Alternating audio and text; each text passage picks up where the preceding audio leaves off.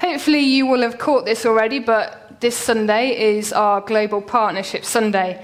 Um, and it was great, wasn't it, to hear from our global partners a bit about how they've got to where they are. And I just um, love how different they are.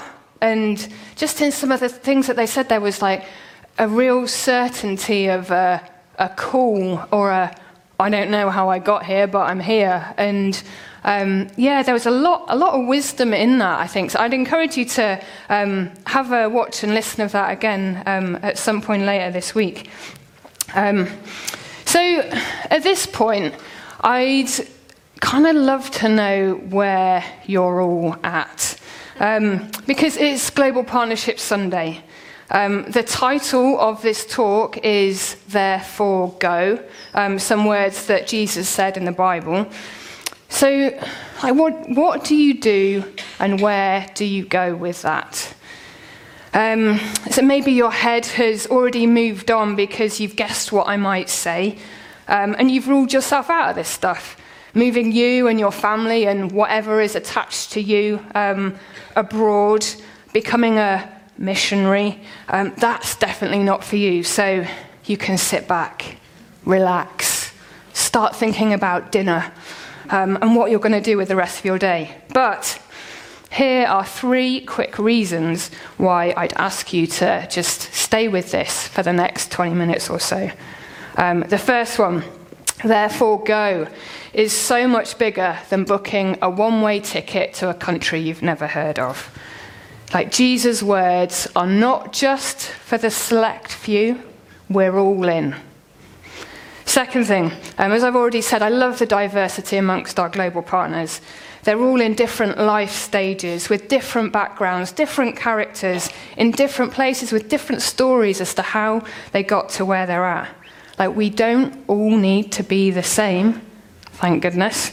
No one is excluded. So, um, the third thing never say never. And here's why I've got a little photo for you to see. Next one. Yeah. So I've, I've shared this before, um, but when I started coming to church here 16 years ago, I was very cynical about what I thought being a Christian looked like. Like, I wanted no part of what I saw as being this kind of like Christian cliche. So I swore, probably literally, that I would never be one of those people who went off to Africa, lived in a mud hut with no electricity or running water. And yet, here I am. I, I don't know if you can see the slightly crazed look in my eyes, but it's there. Stood outside um, a church in a village in West Africa. Um, this was my last Sunday there. Um, I preached in a language that I could barely speak. Um, and I'm actually wearing two African dresses there because I was presented with one because it was my last Sunday and I had to put it over the one that I was already wearing. Hence why I'm looking slightly kind of, what am I doing? um, but yeah, so God did some unexpected stuff in me um, that meant that going to live in West Africa for nine months seemed like a good idea. And I was more surprised than anyone else. Um, but that's God, isn't it? Like, He's in the business of doing the unexpected. So, never say never. Um, right, I'm, I'm just going to pray. Uh, Father God, yeah, wherever we're at right now, um, will you speak to us? Um, yeah, Jesus, thank you that your, your words are for every single one of us here. Yeah, I pray that we will hear you this morning. Will you give us courage and boldness to respond to whatever you're saying? Amen. So, um, let's get stuck into the bits from the Bible that we're going to focus on today. Um, if you want to follow along, please do, and the words will also be on the screen behind me. Um, so, we're going to read from Matthew chapter 28, um, and also from Acts chapter 1. Um, these verses are from the New Testament, which is the second half of the Bible. Um, but before we read them, here's a little bit of context. Um, so, Jesus has spent 30 or so years living as God's Son and a human being on earth. He spent three years inviting people to follow him, teaching them what that looks like, doing all sorts of miracles and causing controversy. Um, he's been put to death on a cross and come back to life. That's obviously huge. Um, and then he spent some time with his followers, and now Jesus is about to say bye for now and head back to heaven. And this is where we come in. So, Matthew 28 um, from verse 16. Um, this is the Great Commission. Then the eleven disciples went to Galilee, to the mountain where Jesus had told them to go. When they saw him, they worshipped him, but some doubted. Then Jesus came to them and said, All authority in heaven and on earth has been given to me. Therefore, go and make disciples of all nations, baptizing them in the name of the Father, and of the Son, and of the Holy Spirit, and teaching them to obey everything I have commanded you. And surely I am with you always to the very end of the age. Um, and this next bit, this is from Acts. It's a different version of the same event. So it's chapter 1, verse 8. Uh, Jesus says, But you will receive power when the Holy Spirit comes on you, and you will be my witnesses in Jerusalem and in all Judea and Samaria and to the ends of the earth. So here's where we're going this morning. We're going to look at these verses, at Jesus' words, and ask these questions What, who, where, how, and why? Hopefully, in that order.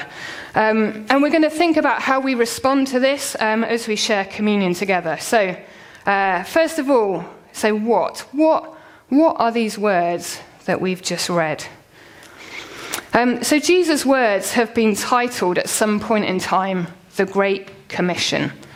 And this has probably been added by Bible translators as they've tried to break up the text and make it a little bit easier for us to digest.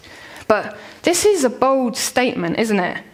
Like the word commission means an instruction, command, or role given to a person or group. And this isn't just a commission or the commission. This is the Great Commission. Like it sounds like it should be in capital letters at the very least, or it's got kind of like a sit up straight and listen feel to it, and maybe a bit of a fanfare. Um, but as I, as I read it again and have a think about, I'm going to read, sorry, I'm going to read these verses again. Um, and as I do that, I want you to have a think about how you are hearing Jesus' words here. Like, what's, what's the tone that he's speaking in? How does it, how does it feel for you as you're listening? So have a think about that as I read this. So Jesus said, All authority in heaven and on earth has been given to me. Therefore, go and make disciples of all nations, baptizing them in the name of the Father, and of the Son, and of the Holy Spirit, and teaching them to obey everything I have commanded you. And surely I am with you always to the very end of the age. And for me, I'm just um, kind of wondering if, like, I've been missing something here. Like, don't get me wrong, like, I hear and believe the weight and depth of Jesus' words. But I just kind of wonder, like, are we missing Jesus' smile? Like the celebration and the anticipation in his voice as he, as he invites his disciples and us into an adventure with him. Like sometimes I think we make Jesus just a bit too monotone and boring and serious. And we kind of take out the fun. And when we do that, we rule ourselves out of things that Jesus says because we think they're too big for us. Like, as I said at the start, I'm 100% convinced that this invitation, this commission, is for all of us which gets us to the who. And this might be my favourite bit if you're allowed favourite bits. Um, like, we've got to read the context of Jesus' words, of his commission. Like, what's happening when he's speaking? So, his 11 disciples have already seen Jesus in person back from the dead, and they've heard him to uh, they've heard him tell them to go and meet him on this specific mountain. They've listened and they've done that. So that all sounds good because everyone's done all the right things in the right order. Then we read verse 17, which is genuinely awesome. It says, Um, when they saw him, they worshipped him, but some doubted. Like, this is huge. Like, some doubted. I, I think this is really cool and really encouraging. And I'm not celebrating the fact that some of the disciples were unconvinced and conflicted, but I am celebrating the fact that Jesus wasn't just speaking to the ones who were all in, sold out, and fully on board. His invitation to go was to all of them, including the ones who weren't even sure that Jesus was really alive. Like that's that's huge, isn't it? Like his invitation to go was for all of them, not just the ones who had it sorted, the ones who are asking questions. And this is something that I need we I think that we need to remind ourselves of most days. Like Jesus is for all of us. Like he's not asking for perfection, for all the right answers to the tough questions. He's not demanding a certain like level of Christian points before he asks us to get off our backsides and go to wherever that might be. Oh, Jesus is for, actively for all of us. Like he takes our doubts, our questions, our disappointments, and he says, Great, I can do something really exciting with you and all of that. Let's go. And you know what? I, I do think it really is that simple. Like weighty and life transforming, of course, um, but simple. Like Jesus' invitation is to all of us. Take a deep breath. So, what about the where? Where are we being invited to go? Jesus is pretty explicit about this. He says to all nations in Matthew, and even better because it's even more fun and dramatic, he says in Acts, to the ends of the earth. And I imagine him saying that like that. He probably didn't. Um, but basically, the where is anywhere and everywhere. And I think sometimes um, we're tempted to make these words, to turn them into something that they're not. Like we make these verses about uh, leaving our home and moving to another country to reach the holy grail of Christian living and become a missionary. Like we elevate that call above anything else, and in doing so, exclude most of us from Jesus' invitation. And like, that's not the deal here. Like, it might be, remember, never say never. But yeah, this, Jesus' words aren't meant to exclude us. Like, Jesus is inviting us to go anywhere and everywhere with him. And this might mean you live in the same place your whole life. You might move around the UK. You might go to Wales. Um, and you might spend time in other parts all over the world. And then there's the nitty gritty, like within these places. Like Jesus' invitation to go extends to chatting with your neighbour over the road, your weekly Asda or other supermarket shop. You're walking to and from the school gates, you're going to work, you're eating food, you're going to the pub, playing sport, anything and everything. Like, none of these are better or more important than the other. Like, Jesus is inviting all of us to go to different places and to do life with different people. And this is a quote from a guy called Chris Lane. Um, he says, God is at work in all places and at all times. I get offended when I hear a place or person being described as godless because I think that's an offense to our God, who is always reaching out, always seeking the lost, always bringing his light into the darkest places. He asks that we follow him to those people and places. So I just I want to encourage you. Don't write off your people and your places. Like whether, whether they are asylum seekers in Bristol, kids that you're teaching in Zambia, your mates at work at Aztec West, whether it's in Calcutta, Myanmar, California, Horfield, like Jesus invites us to go with him and to do his stuff anywhere and everywhere. So, hopefully, are you still with me? Great. Sounds good? Nothing too controversial. I never asked that question. Um, it sounds good. You're all with me. Great. Um, but also, I kind of wonder maybe this is one of those, yeah, that's great, but I'm just not seeing this for me kind of moment. Like, I, I get that. Like, I feel that. Like, life is complicated, it's full up. But this is Jesus. Like, Jesus doesn't invite us into stuff to overwhelm us and to add more weight for us to carry. Like, don't hear that in the words that we've read. Like, Jesus wants us to live free, light, and life to the full, and to do it with us. Like, genuinely with us. That's really important. So let's keep pushing on through the questions. We're going to hit the how question now. And you might be pleased to know that this answer is simple.